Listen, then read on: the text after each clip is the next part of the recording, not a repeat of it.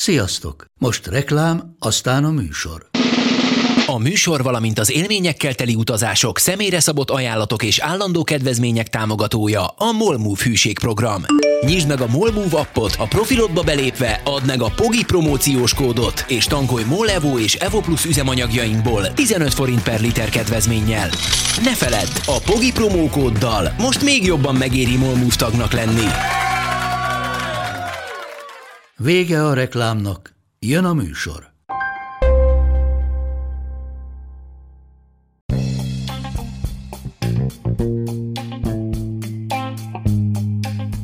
Ez itt a Pogi Podcast. Pogácsa Zoltán közgazdás, szociológus, politikai gazdaságtani podcastja a globális gazdaságról a klímaválság, az automatizáció, a digitális gazdaság, az egyenlőtlenségek és a posztdemokrácia korszakában. Megígértem korábban, hogy időről időre megvizsgáljuk az egyetemeken tanított főáramú úgynevezett neoklasszikus közgazdaságtannak az alternatíváit, a többi iskolát, hogy azok mit mondanak a gazdaságról. Ezek egyike a viselkedés közgazdaságtan, más néven behaviorista közgazdaságtan.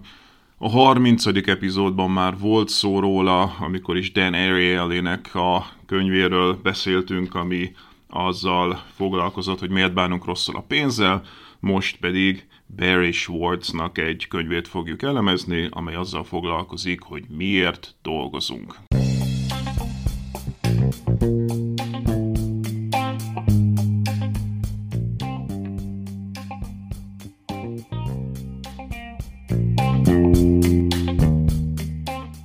Szóval miért dolgozunk, és Barry Schwartz a szerző, Why We Work a címe a könyvnek, megjelent 2015-ben a Simon Schusternél. Barry Schwartzról pedig azt érdemes tudni, hogy ő a Swarthmore College-nak és a University of California Berkeley-nek a professzora viselkedés közgazdaságtan területén, és van egy korábbi híres könyve, aminek az a címe, hogy The Paradox of Choice, Why More is Less, a választás paradoxoma, miért több a kevesebb. De amit most meg fogunk beszélni, az a könyv, az a miért dolgozunk. Azzal kezdi Schwartz a könyvét, hogy utal egy 2013-as Gallup felmérésre, amire egyébként én is elég sűrűn szoktam utalni. A Gallup a világ nagyon-nagyon sok országában megkérdezte az embereket arról, hogy tulajdonképpen miért is dolgoznak, és hát az az eredmény jött ki, hogy mindösszesen 13%-uk kötődik valamilyen formában a munkájához, ami azt jelenti, hogy körülbelül 10-ből 9 ember világszerte kényszerből, frusztrációból jár be dolgozni. És azt gondolom, hogy ennek az eredménynek elképesztő fontossága van rengeteg szempontból, majd később mindjárt visszatérek arra, hogy mik azok a e, területek, ahol ennek jelentősége van de folytassuk egy picit inkább a könyv gondolatmenetét. Ugye Schwartz visszamegy egészen Adam Smithig, aki a közgazdaságtan hát egyik alapítója, vagy az alapítójának szokták tartani, a legfontosabb kiinduló személyiségének. És hát Adam Smithnél nagyon egyszerű a képlet, Hát alapvetően az emberek azért dolgoznak, mert fizetnek nekik érte. Tehát nem bonyolítja túl a dolgot, fizetnek nekik érte, és ezért dolgoznak. Azt mondja Schwartz, hogy ez nagyon jól beleillik annak a korszaknak a gondolkodásába, e, beleillik például B.F. Skinner pszichológusnak a kísérleteibe, ahol hát ilyen patkányokat és galambokat próbáltak beidomítani különböző dolgokra, jutalomfalatkákért, tehát egész egyszerűen e, ez egy ilyen kép volt az időtáj, és szerintem ebből jön ki egyébként Taylor és a Taylorizmus, ami ugye egy munkaszervezési forma, és azt mondja Schwartz ezen a ponton, hogy ha valaki így gondolkodik, és azért ez a domináns gondolkodás, hogy az alapvetően az emberek azért dolgoznak, mert megfizetik őket, és hogyha ez alapján, a paradigma alapján szervezi meg a munkát, a munkahelyet, akkor az a munkahely az így is fog működni, ilyen is lesz. Tehát ha abban hiszünk, hogy az emberek azért dolgoznak csupán, mert megfizetik őket, akkor alapvetően az egész munkahelynek ez lesz a logikája, hogy semmi másról nem fog szólni, mint arról, hogy mindenki arra fog törekedni, hogy minél többet fizessenek neki. Mi lehet ennek az alternatívája? Ugye azt mondja Schwartz, hogy hát alapvetően sok oka lehet annak, hogy az emberek miért dolgoznak, az egyik ezek közül a fizetés, de mondjuk lehet ugyanúgy az oka az, hogy karriert akar valaki csinálni, vagy lehet az, hogy valaki mondjuk hivatásból végez egy munkát, és azt mondja Schwartz, hogy a felmérések szerint pont az a 13% a legelkötelezettebb munkás világszerte, aki hivatásnak fogja fel a munkáját. Ugye ez itt Max Weber kategóriája, a hivatás, ez ráadásul egy ilyen protestáns eredetű gondolat, ahol e, a munka az nem csak arról szól, hogy egyfajta job, egyfajta e, pénzkeresíti lehetőség, hanem a hivatás, calling, beruf szóban benne van az is, hogy e, ez olyas valami, amit az ember azért csinál, mert a jóisten erre őt felszólította, elhivatás erre hívja, hogy ezt csinálja, tehát hogy fontos ez a dolog, és ezzel Istennek is tetsző dolgot csinál. Ma már nyilván egy kicsit szekulárisabb értelemben használjuk ezt a szót, de továbbra is azt jelenti, hogy az ember azonosul azzal a dologgal, amit csinál, és ők a legelkötelezettebb munkások, sokkal inkább azok, mint a karrieristák, akik bármikor tovább lépnek, vagy azok, akik csupán a fizetésért dolgoznak. Mikor lesz valaki elhivatott, teszi fel a következő kérdés volt, és azt találják a, az ezzel foglalkozó kutatók, hogy akkor lelkes valaki a munkahelyén, semmi meglepő nincs a dologban, hogyha a munka kihívást jelent, tehát nem unalmas, nem, repeti- nem eh, repetitív, hanem kihívást jelent, sokszínű, azaz néha variálják, eh, fejlődni lehet benne, döntéseket involvál, tehát a munkavállaló dönt, és nem pedig mások döntenek helyette, ha jó a csoport, amiben dolgozni kell, és a munkának értelmes célja van, tehát hogy az egyén úgy érzi, hogy a végén valami értelmes dolog jön ki belőle, nem egyszerűen csak valakinek a profitját szaporítja, hanem hogy az a tevékenység, amit a cég végez, az egy értelmes, hasznos dolog, valamit ad a társadalomnak, amit mások nem adnak, vagy amelyek más munkák nem adnak. Az a baj azonban, hogy ha nincsenek meg ezek, tehát hogyha nincs értelmes célja a munkának, ha nem színes, ha nem lehet benne döntéseket hozni, ha beszorítja az embert egy ilyen robotszerű, repetitív helyre, akkor nem fogja szívesen csinálni, és hát ebből van a legtöbb. Tehát azt mondja Schwartz, hogy a legtöbb munka az olyan, amit bizony egyrészt nem fizetnek meg rendesen, másrészt pedig nagyon korlátozott, és nem látják az emberek az értelmét annak, amit csinálnak, és hát ennél kevésbé működik jól a cég, és itt könnyen előfordulhat egyfajta ördögi kör, egy lefelé tartó spirál. Itt egy Jeffrey Pfeiffer nevű management gurura hivatkozik Schwartz, aki azt találta, hogy amikor nem megy jól egy cégnek, akkor tipikusan az szokott történni, hogy megszorításokat eszközölnek, tehát a gazdasági problémákra való hivatkozással csökkentik a fizetést, csökkentik a munkafeltételek eh, finanszírozását, és centralizálnak, tehát megpróbálnak mindent a vállalat vezetés felé középre behúzni, és ennek tipikusan az szokott lenni az eredménye, hogy még kevésbé fog jól működni a cég, mert az emberek nem érzik magukat megbecsülve, nem érzik értelmesnek a munkát, amit csinálnak, e, és, e, és hát még kevesebbet raknak bele ebből adódóan, ettől még rosszabbul fog teljesíteni a cég, amire megint megszorításokkal hivatkoznak, e, reagálnak, és hát a vége az lesz, hogy egy ilyen lefelé tartó ördögi spirálba kerül a cég. Egy másik szerző, akire Schwartz hivatkozik, az egy Barbara Frederickson nevű pszichológus, aki azt elemezte, hogy milyen a munkavállalók attitűdje a különböző munkahelyeken, és hát azt találta, hogy a legjobb munkahelyek azok, ahol alapvetően pozitivitás van, ami azt jelenti, hogy a munkavállalók tudnak azonosulni a szervezet céljaival, a cég eh, kitűzött céljaival és működésével, és a legrosszabb munkahelyek azok azok, ahol félelem és beszűkülés van, azaz, hogy valami fajta top-down elnyomással próbálják meg a céget működtetni, az ilyen helyekről tipikusan menekülnek a munkavállalók is. Kicsit visszatérve arra a kérdésre, hogy mit miért csinálnak az emberek, itt néhány nagyon érdekes kutatásra hivatkozik Schwartz, mégpedig Dan Ariely-nek a kutatásaira.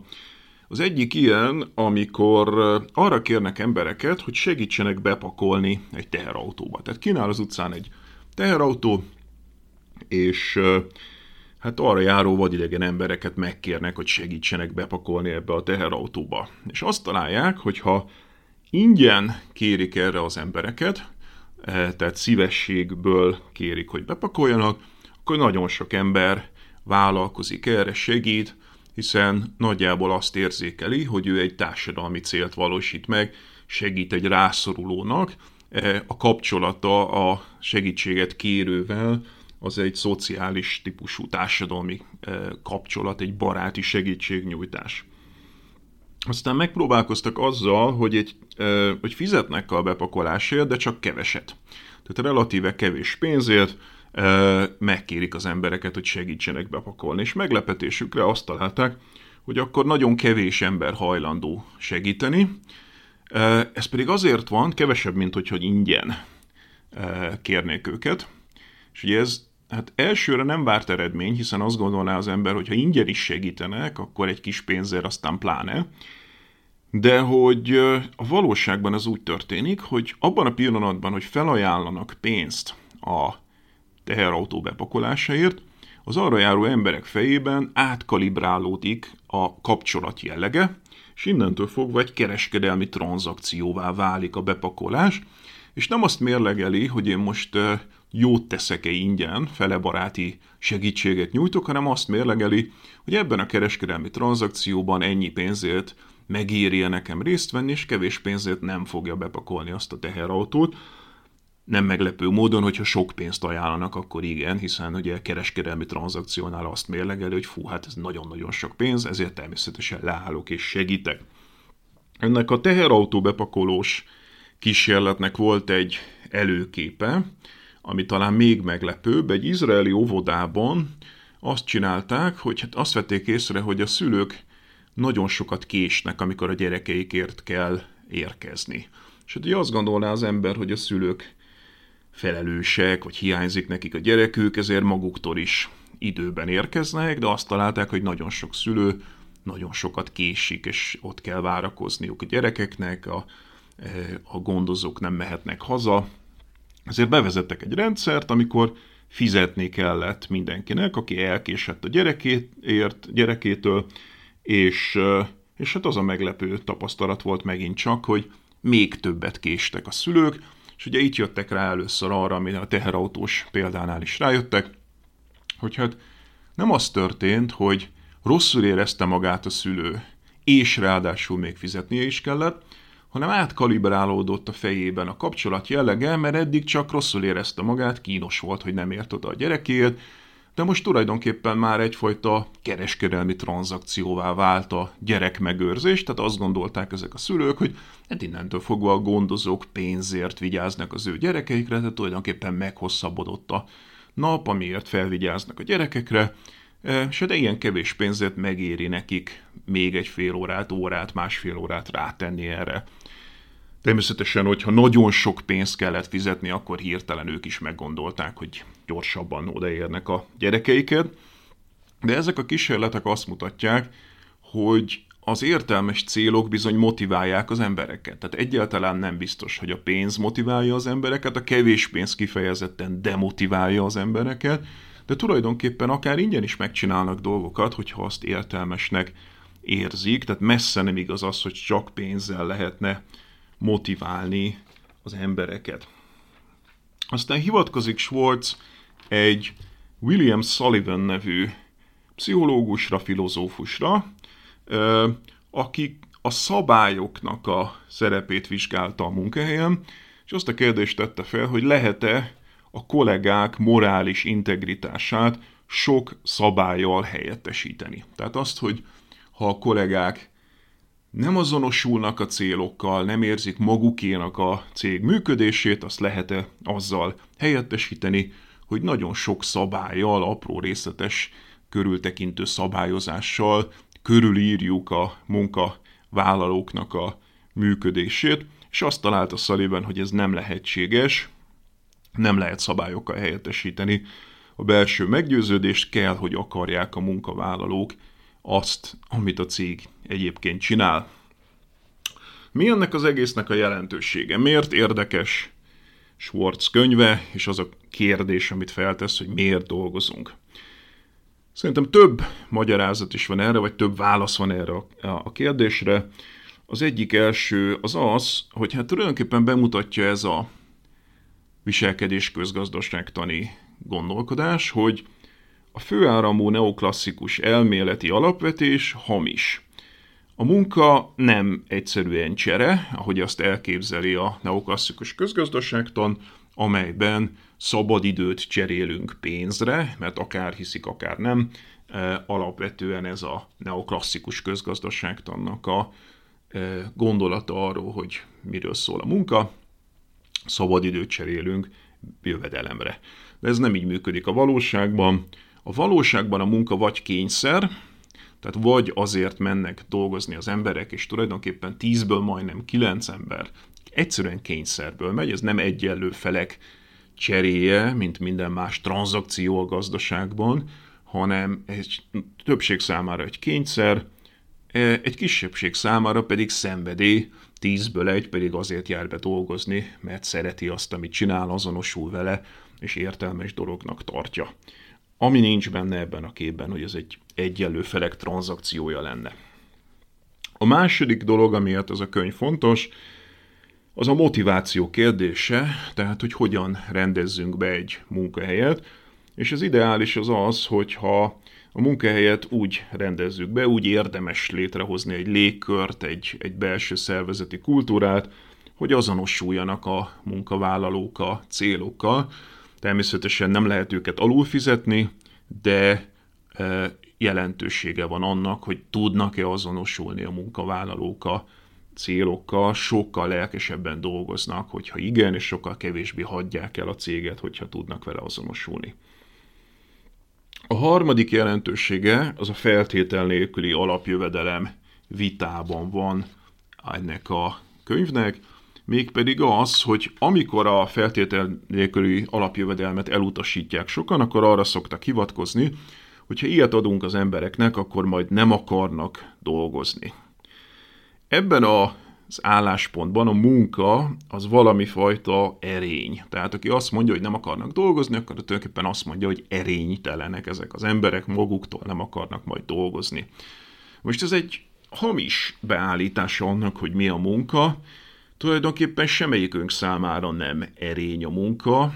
A munka vagy kényszer, többség számára, vagy szenvedély egy kisebbség számára, de ha valamit nem lehet rámondani, az az, hogy valami fajta erény lenne, most ezt számon kérni olyan embereken, akik tegnap még hajléktalanok voltak, és ma már a feltétel nélküli alapjövedelmet kapják, hogy miért nem erényesek, az hát igazából egy kettős standard, hiszen magunktól sem kérjük számon ezt, hogy ez egy erény lenne, pontosan tisztában vagyunk, ha őszinték vagyunk magunkhoz, hogy vagy kényszerből, vagy szenvedélyből járunk dolgozni.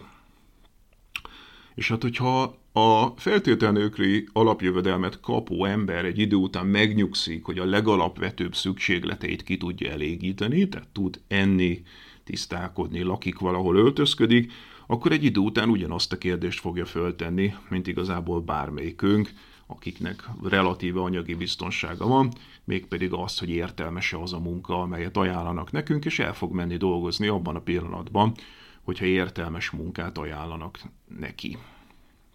És a negyedik uh, dolog, ami miatt fontos és érdekes ez a könyv, az az automatizáció kihívása. Ugye mindenki tudja, hogy egyre gyorsuló ütemben veszítik el az emberek a munkáikat, mert elveszik tőlük a gépek és az algoritmusok, és hát ugye nagy vita van arról, hogy ez baj, vagy ez alapvetően egy jó dolog, és hát ez a könyv, ez eléggé azon az állásponton van, vagy legalábbis azt sugalja azzal, amit mond, hogy ez nem baj, ne bánjuk ezt, hiszen azokat a munkákat, amelyeket az emberek ma végeznek, ezeket a munkákat nem élvezik túlnyomó többségében, kényszerből vannak. Ott, egy kisebbség eh, élvezi őket, de hogyha át tudjuk állítani az embereket arra, hogy ők embertől emberig munkákat csináljanak, tehát mondjuk eh, gyereknevelés, idős gondozás, kreativitás fejlesztése, sportok, pszichológia, joga, oktatás, stb. Tehát gondoskodó típusú munkákat, akkor azt sokkal értelmesebbnek fogják tartani az emberek. Erre vannak kutatások, amelyek azt bizonyítják, hogy sokkal értelmesebbnek és hasznosabbnak érzi az ember, amikor egy másik emberrel kell foglalkoznia, mint amikor tulajdonképpen egy robotként, kvázi gépként áll benn egy folyamatban. Tehát, hogyha a robotok és az algoritmusok elveszik a lélektelen munkákat az emberiségtől, és egyébként el tudjuk érni, hogy az emberek munkája innentől fogva gondoskodó munka, embertől emberig munka, kreatív munka legyen, akkor ezzel az emberiség jó jár, és egyáltalán nem pedig veszít. Ezért fontos a viselkedés közgazdaságtannal foglalkozni, ahogy ezt ez a könyv is bemutatta, és ezen kívül ajánljuk még a Pogi Podcast 30. epizódját, amelyben, ahogy említettük, Dan Ariely-nek a Miért bánunk rosszul a pénzzel című könyvét elemeztük.